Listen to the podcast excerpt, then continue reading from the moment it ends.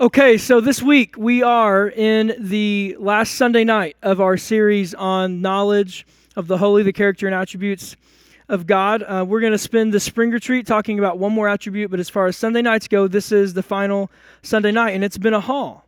We have uh, looked at some deep things because we've looked into the nature and being of God. And so I just want to commend you guys for sticking through it, for not finding another church because it was just too dry or whatever. So kudos to you guys for sticking in it. And I pray that um, what has happened is as our no- head knowledge has grown of the Lord, our hearts have grown as well for Him. We've talked about God's incommunicable attributes, the things that He does not share with His creatures. And in these last few weeks, we have looked at His communicable ones, the attributes He invites us to share in with Him. And the two we've looked at are His holiness and His love. And tonight we're going to look at his justice. And what we mean by justice is this. Heather, could you tap the spacebar for me? Great. This is what we mean by justice. God acts in accordance with what is right and is himself the final standard of what is right. So you can see the secular like dictionaries definition of justice and as far as the other attributes have been, they've been pretty spot on, but these I want to just point out a big big difference in where a Christian understanding of justice departs widely from a secular understanding. You can see in the, like, just take Merriam Webster, acting on or being in conformity with what is morally upright or good. And that's true for us. For us to be just, it is when we are in conformity with what is upright or good. But look at our doctrine, our definition for God to be just. God acts in accordance with what is right. Okay, so so far that's the same. And He Himself is the final standard of what is right. So God's justice, or justice itself really is not a standard outside of God that he subscribes to or meets. There isn't some reality called justice that God is because he's morally perfect. God is the definition of justice. His character, what he is like, is the standard of what justice is. God is just, and justice is defined by God's character. And as we encounter it, justice is God's character weighed out against all actions. And so God Himself is the definition, is the standard of justice. When we say, oh, that's not just or that's not justice, what we're saying is that's not in conformity with God. That's not what God is like because He is the standard of justice. He defines what justice is. And tonight, I want us to focus in on God's justice in dealing with sin in the world. There's a lot of different ways we could look at God's justice, but we just don't have the time. And so tonight, I want us to ask just this question what does God's justice do or look like when it encounters sin and injustice? What is God's justice, or just what does God do or look like when He encounters sin and injustice? And by doing so, I think we're going to see deeper into the kind of God God is, and in return, what kind of people we should be and what kind of actions we should take when we ourselves encounter sin and injustice in the world. And so let's pray and then we will get going.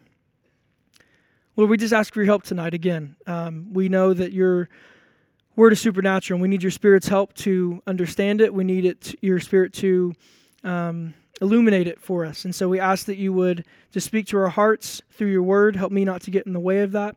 Um, accomplish what you want for tonight. It's in Christ's name we pray. Amen.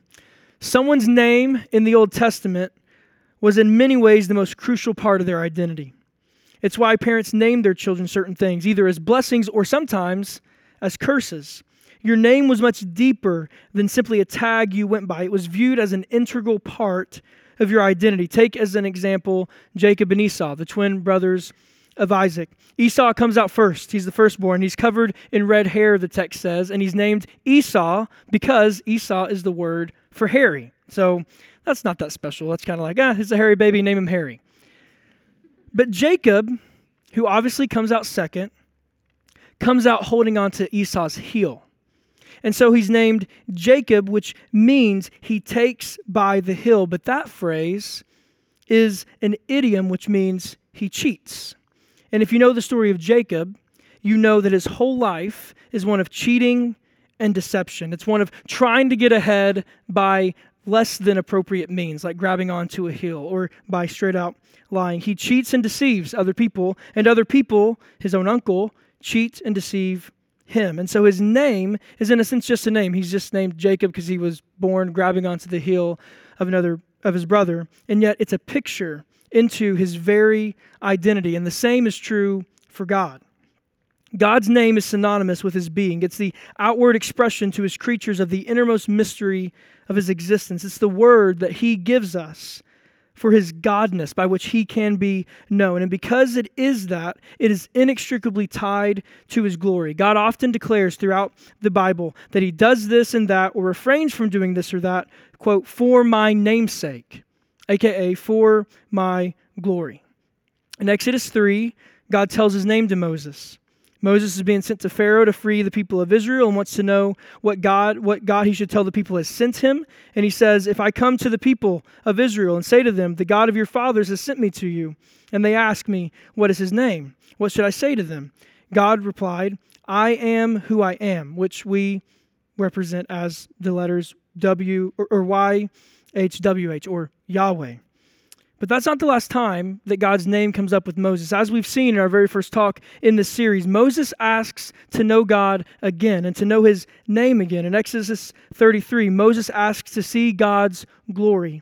And God responds by saying in verse 19 of Exodus 33, I will make all my goodness pass before you and will proclaim before you my name, Yahweh, because his name and his glory, who he is, are inextricably tied together. And then just down the page, probably in your Bible, in chapter 34, verse 5, God begins to do just that. So turn there. If you've got your Bible, turn to chapter 34 of Exodus, and we're going to start in verse 5. The Lord descended in the cloud and stood with him there and proclaimed the name of the Lord. The Lord passed before him and proclaimed, the Lord, the Lord, or those all caps are just Yahweh. Yahweh, Yahweh, a God merciful and gracious, slow to anger, and abounding in steadfast love and faithfulness, keeping steadfast love for thousands, forgiving iniquity and transgression and sin, but who will by no means clear the guilty, visiting the iniquity of the fathers on the children and the children's children to the third and fourth generation. When God gives his name, he originally gives it as I am who I am, or I be who I be, or just I is, is basically how we would translate it today. He is Yahweh. And when Moses asked to know him further, to see deeper into his glory, God says that he will proclaim before him his name. And this is what he says. Given the chance, again, to reveal further depth and insight into his character and nature, the God of the cosmos lists these things. Number one, he is God of mercy. The first thing out of God's mouth following his name is that he is a God merciful. Now, what's mercy? That's a Christian word we say a lot. Mercy is holding back the retribution someone should receive. It's to not give someone what they deserve when what they deserve is punishment. It's to not drop your grade. It's for your teacher to not drop your grade for forgetting an assignment. That would be a merciful action.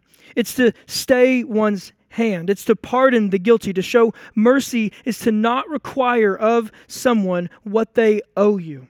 It is to not exact from them, exact from them the very thing they should be giving. And Yahweh is full of mercy. He is merciful. It is the first descriptor he gives of his name, of his glory. Yahweh, Yahweh, a God who holds back the punishment his creatures deserve. Second thing he says is that God is not only merciful, but He is gracious. Graciousness or grace is a gift, it is gift giving.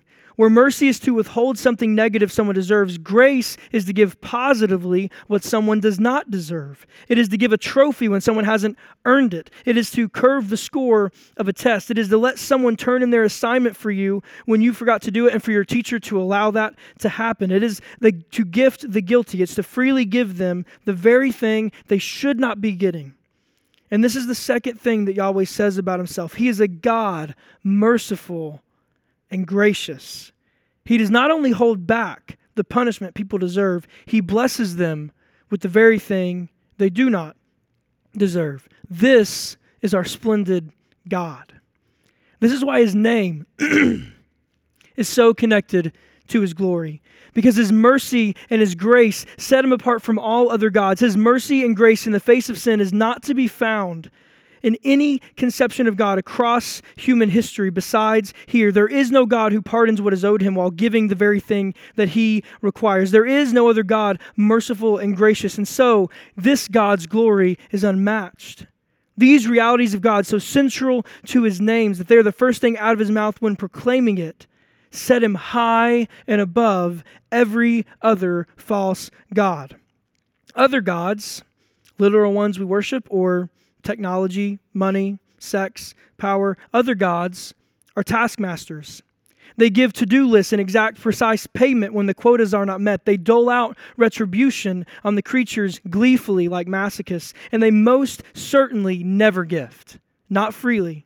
They may reward according to the syllabus they've given, but they do not give precisely what is not earned. But the true God, Yahweh, is a God merciful and gracious withholding what is deserved, clearing debt, not exacting what is owed him, and giving freely what is not earned, gifting what could never be afforded. This is the name of Yahweh. And the descriptors that follow are his own way of fleshing out what that means. So look at them slow to anger.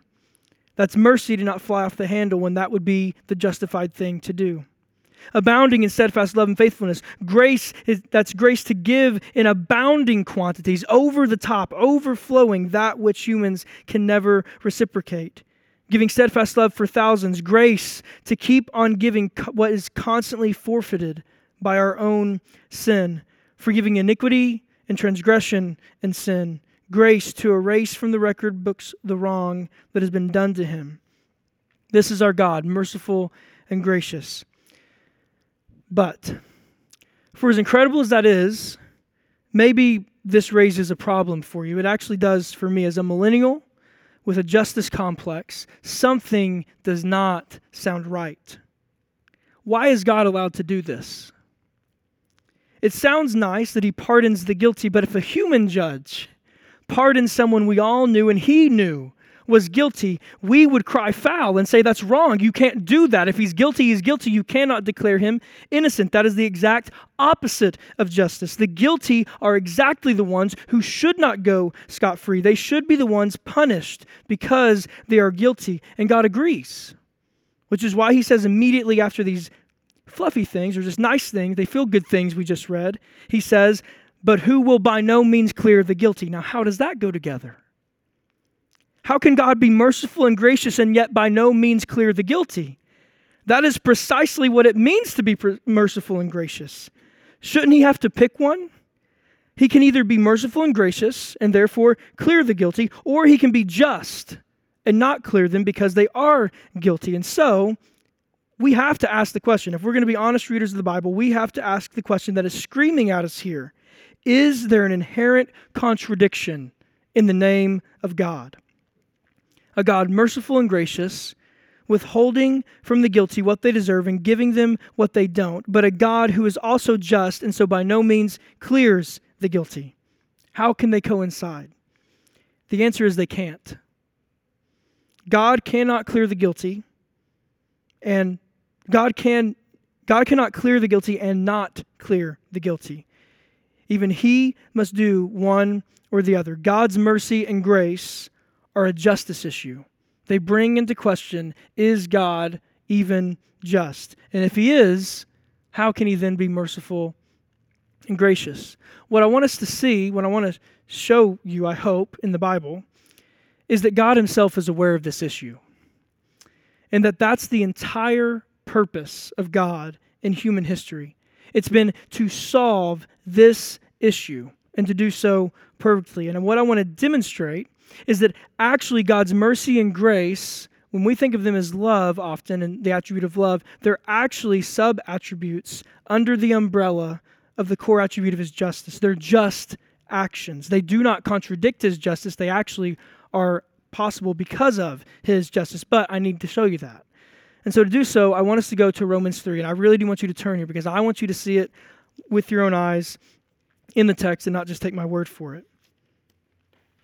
so to do so, I want us to go to Romans 3. And I really do want you to turn here because I want you to see it with your own eyes in the text and not just take my word for it. So this is Romans 3. And the argument of Romans thus far, Paul has laid out how there is no person righteous or just, that all humans before God stand condemned in sin.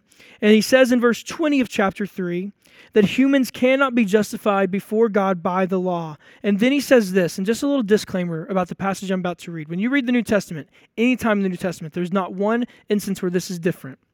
The words for righteousness and justice, or righteous and just, are the same Greek word.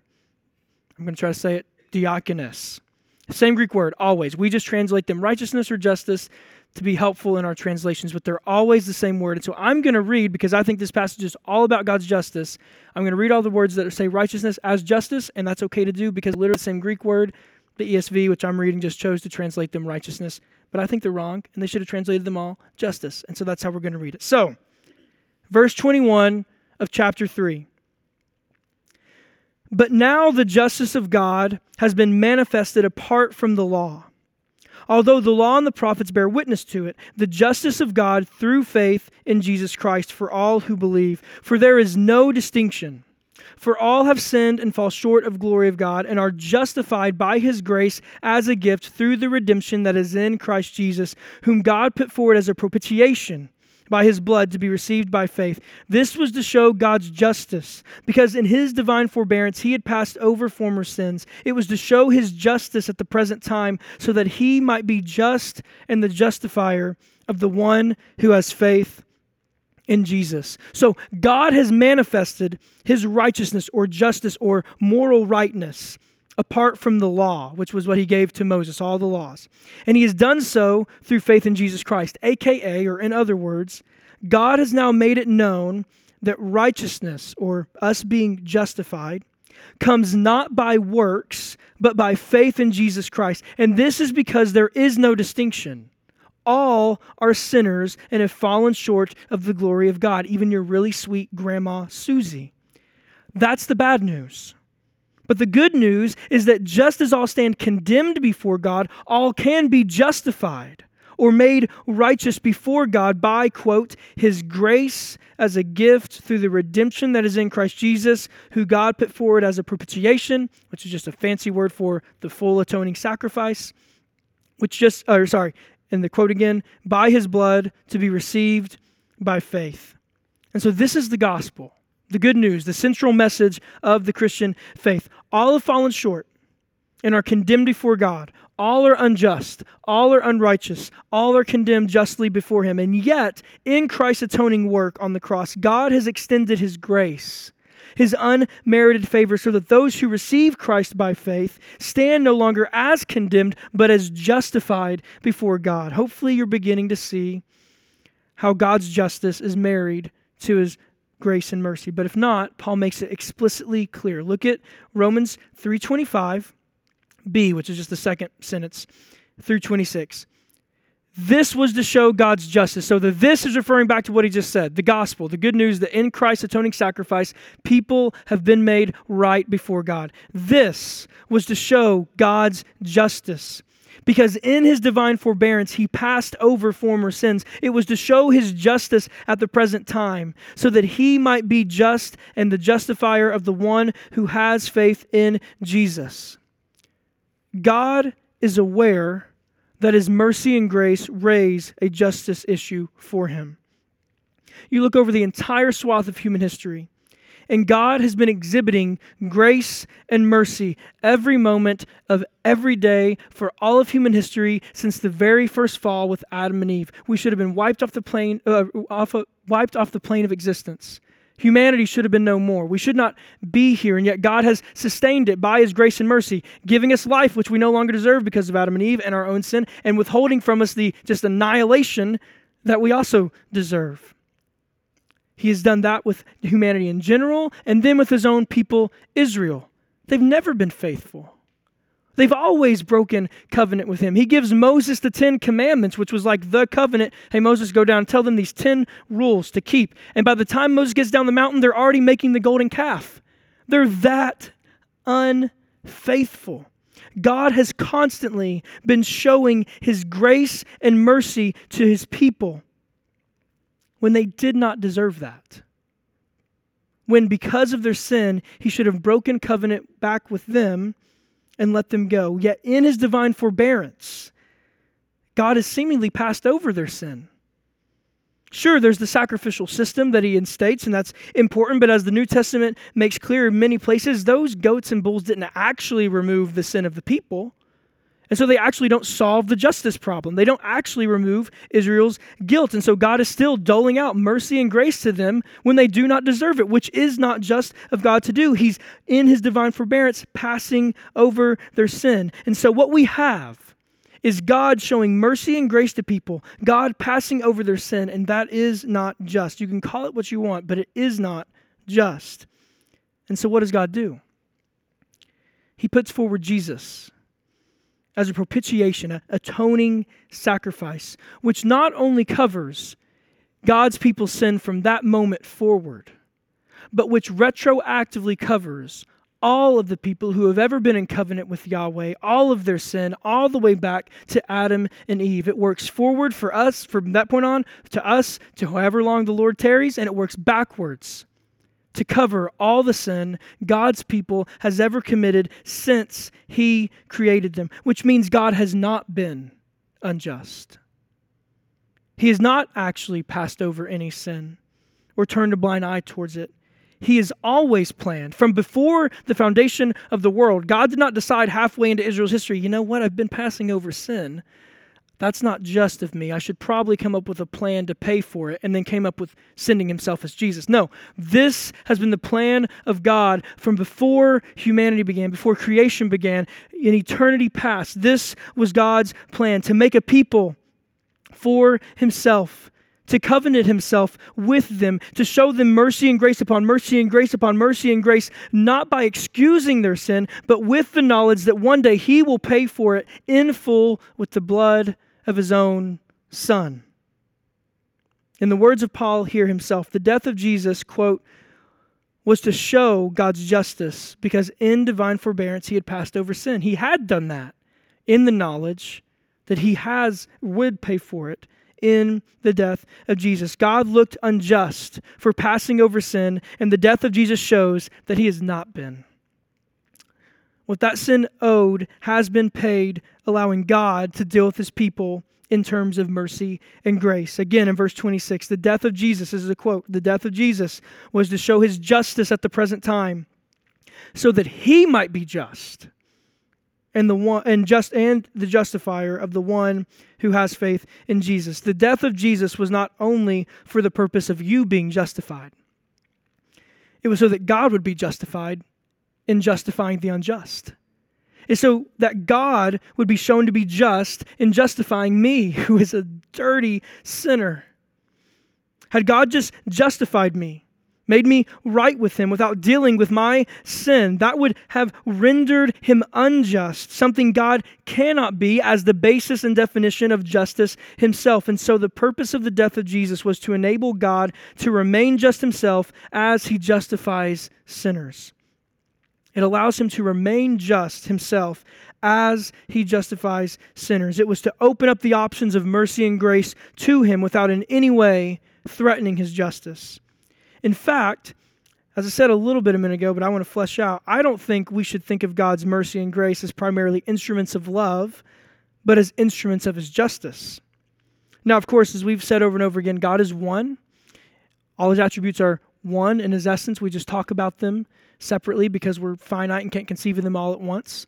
But God is one, and in any action he does, it's all his attributes acting. And yet, it is right that certain attributes are appropriated certain actions. That's the smarty pants theological way to say it.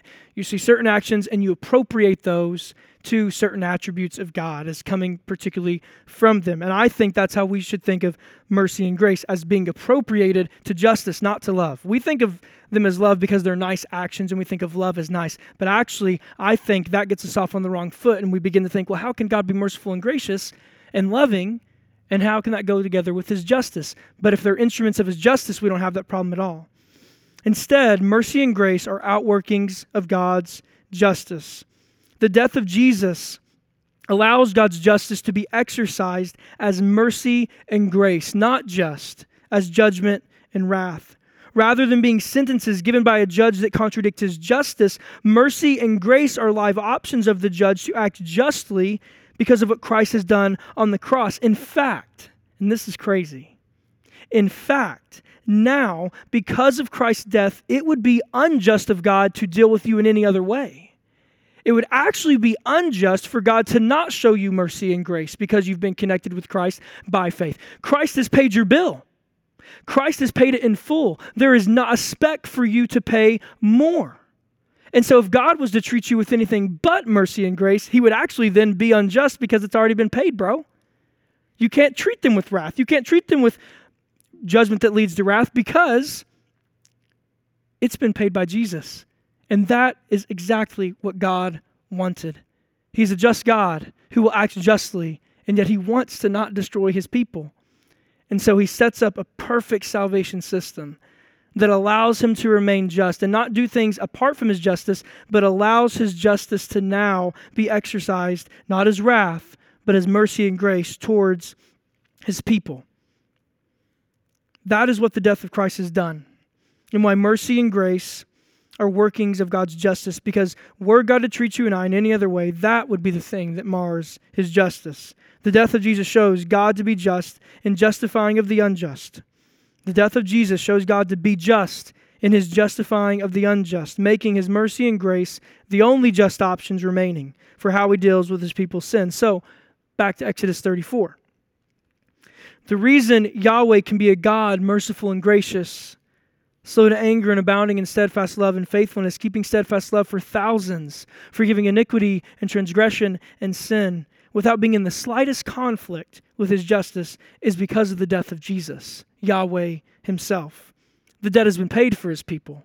All that's left for him to treat his people with are mercy and justice, or sorry, mercy and grace, which are his justice. Because of the death of Jesus, Yahweh is just to dole out only grace and mercy to those who have united themselves to faith by faith to Christ. And yet, not everyone has or will be united to Christ by faith. And so the question becomes what will become of them? And that's where the second part of Exodus 34 that we've read comes in. For those who remain outside of Christ, they remain guilty. And because God is a God of justice, he will not turn a blind eye to sin.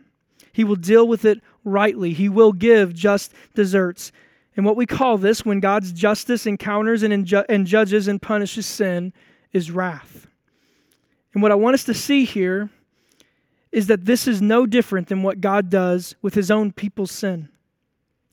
God also meets his people's sin with his justice in the form of wrath. And I'm not contradicting everything I just said. God's wrath is also poured out on his people's sin. You should know that about your sin. Your sin has had wrath poured out on it. All of God's wrath that your sin has stored up has been poured out in full on your sin. It's just that instead of us experiencing that, instead of you and me experiencing that wrath for our sin, Jesus has done it for us. Wrath is given to your sin and my sin. The only difference between those with faith and those without faith is who is the one experiencing the wrath, who is the one drinking the cup of God's wrath empty. Jesus drinking the cup of God's wrath for the sins of his people allows God now not to visit his wrath on them because it has already been emptied. There's no wrath remaining for God to pour out on you because Christ has drank it empty. But for those outside of Christ, God's wrath toward their sin has not been emptied, it remains. And it must be drink. And there is no one who can drink it but those who commit the sin, unless they place their faith in Jesus, who will gladly, so gladly drink it for them. God is a God of justice. And we should celebrate that unapologetically. Sometimes with God's justice, and then we think of wrath, we get a little squeamish, like, let's just talk about his love. And we don't we should celebrate that God is a God of justice. We'll talk about this a little bit in our discussion group tables of why, but you do not want a God who is not just, who does not look at sin and have wrath towards it, who does not actually pay out his wrath onto that sin. You do not want that kind of God. But what you also do not want is to experience that wrath yourself. And the good news of the gospel the only reason I'm a Christian at all is because I'm convinced that God has done that for me. That, that I don't have to drink the cup of wrath. That I, if I tried to, I would be destroyed by it. But that God Himself, the very one who I have stoked up wrath against, God Himself has drank His own wrath in Jesus so that it is satisfied. And now He only treats me with mercy and grace. God is just. He visits his justice on sin, and he does so either via mercy and grace towards those covenanted with him by faith, because Jesus has drank his wrath full, or he does so through wrath on the ones who will not let go of their sin and take hold of Christ, who will gladly drink the cup of wrath for them. God is just, and because he is, not in spite of his being so, he is merciful, and he is gracious but he will by no means clear the guilty. He would be unjust to do so. And God is just. So, what does all this mean for our own justice and mercy and grace and even our wrath? Number one, we should have wrath towards sin. And we should hope for the day that it is no more you and I should hate, and I don't use that word like willy nilly, we should hate sin, our own and others. We should hate individual sin that happens between two people, and we should hate systemic sin that happens in large people groups and systems and governments and whatever else. Our generation, you Zoomers, I think is what you call it. I saw Zoomer on Twitter. I think it's what Gen Z is called, maybe, but that's probably the most millennial thing I've ever said on stage. Gen Z, millennials, we have justice complexes. We have social media, we have news, we see things that are wrong, and we think, not just think, we know that's not right. And someone should be doing something about that, and that is not a wrong impulse. Our justice complex can go overboard. But in general, when we see sin and injustice, and there rises up in something up, that's not right. And we get angry.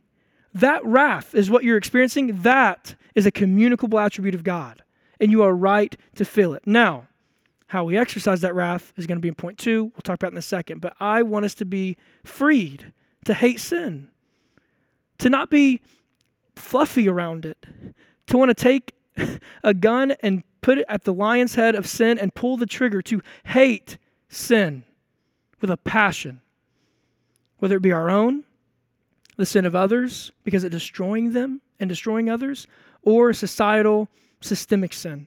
We should hate sin and we should long. That wrath should turn to longing of wanting the day when there will be no more sin, where people will not wrong each other anymore, where injustice will not happen, where people will not be sold into slave trades, where adultery doesn't happen, where just sin is no more. People are no longer harmed. We should long for that day because it is coming. At the day of Christ, it is coming where injustice and sin will be no more. A day is coming when no drop of injustice will remain, when God's justice is not only a standard we are judged by, or is no longer a standard we are judged by, but is the reality we all live out and experience. Until then, we should feel wrath toward the sin and justice we encounter, that we see, and we should long for the day that it will be no more at the day of Christ. Now, point two the Bible is complex. The Bible loves to give paradoxes. And in one sense, I think it tells us to hate sin. And in another sense, it says, take not justice into your own hands. Now, I want to be careful. I'm not saying that you should be a doormat and that anytime you experience wrong, there's never an instance where you should take appropriate legal action. Uh, God has given us, look at Romans 13, He's given us governing authorities to submit ourselves to so that when we are wronged, we can have some semblance of God's justice in a justice system. So I'm not saying that, but what I am saying is that in counsel with Christians, we take that legal means. Otherwise, I think, by and large, the ethos that Christians should have, the way that we should operate in the world, is to not take vengeance ourselves because we know that God's justice reigns we know that God's justice is far more real than our own and is sure to come. And I do not trust us to dole it out always. I do not trust myself to take vengeance and do it appropriately in the exact measure that God would want it done. And so, While I hate sin, done to me, done to my wife, done to you, done to anyone, I'm slow to seek out vengeance myself. I love the movie. Um, uh, oh, uh, sorry, this one shouldn't go off the top of my head. But um, Citizen. What is the movie where the guy seeks goes after the guys who killed his daughter? Law abiding citizen. Thank you. Gosh, you saved me. It's a great movie. And you're like, you go, man. But at the same time, that is not the vibe Christians should have. And I don't just mean literally going and killing someone for what they've done, I mean seeking it out. Someone badmouths you. And you know what? You would be justified to go, you know what? You want the receipts? I'll give you the receipts. Someone speaks against you or spreads rumors about you, you'd be, in a sense, justified, especially humanly speaking, to go about that and make things right, take vengeance. But scripture is clear, and I want to read a passage where that's not often a live option for Christians. That's not often a live option for us. Instead, we must bear the wrongs done to us. So I just want to read Romans 12, verses 14 through 21. I think this makes it really hard, or at least makes us be really slow before we decide, you know what, I am going to take that vengeance. I hate what's done, and I'm going to take the vengeance myself. This is Romans 12, verses 14 through 21. Just going to read it out loud. Bless those who persecute you. Bless and do not curse them. It kind of just cuts out vengeance off the off the top. But rejoice with those who rejoice, weep with those who weep, live in harmony with one another. So even that gets into how we treat one another when we've not been in harmony. Just because someone else has not been in harmony with you doesn't mean you get to perpetuate that disharmony further. Do not be haughty, but associate with the lowly. Never be wise in your own sight. Repay no evil for evil, but give thought to do what is honorable in the sight of all. If possible, so far as it depends on you, live peaceably with all. Beloved, never avenge yourselves, but leave it to the wrath of God. For it is written, and this is a quote from the Old Testament Vengeance is mine, I will repay, says the Lord. To the contrary, another quote If your enemy is hungry, feed him. If he is thirsty, give him something to drink. For by doing so, you will heap burning coals on his head. Get vengeance that way. Do not be overcome by evil, but overcome evil with good. I think this, when we talk about how is God's justice, his attribute, communicated to us that we should share in it with them. I think this is it. I think this is it because who this sounds like to me is Jesus. And Jesus was falsely accused, not just like mostly falsely, 100% falsely accused of blaspheming Yahweh. And when he was accused and asked questions and just interrogated and tortured, he didn't open his mouth. Like a sheep led to the slaughter, he just went because he knew what he was doing. He was winning our justification to remain just himself as God. And I think we follow in his footsteps by the power of the Spirit to hate sin and wrath and to where we can right wrongs. I think vengeance is different than righting wrongs, but right wrongs, especially societal, big issue things. But on the personal level where things have been done to us, if our God doesn't seek vengeance but pays it himself, who would rather do that than dole out punishment on the very ones who do the wrong themselves, who are we to take vengeance into our own hands, to try to be the arbiters of justice and practice it exactly. And so when we follow in the footsteps of Jesus, Yahweh Himself, in being just, I think it looks like not taking justice into our own hands, vengeance into our own hands, but trusting in the God who is just, who will repay every wrong done. We do not need to fear that someone will get away with something. That's impossible. Justice will be had, all sin will be paid, either in Christ, and that's what we hope for for all people, or in the guilty themselves. So let's pray, and then we'll go into some more worship. Lord, these are heavy things, uh, especially I feel that weight when we go from thinking about your own justice to thinking about how to practice justice ourselves. Um, I'm more fuzzy on that.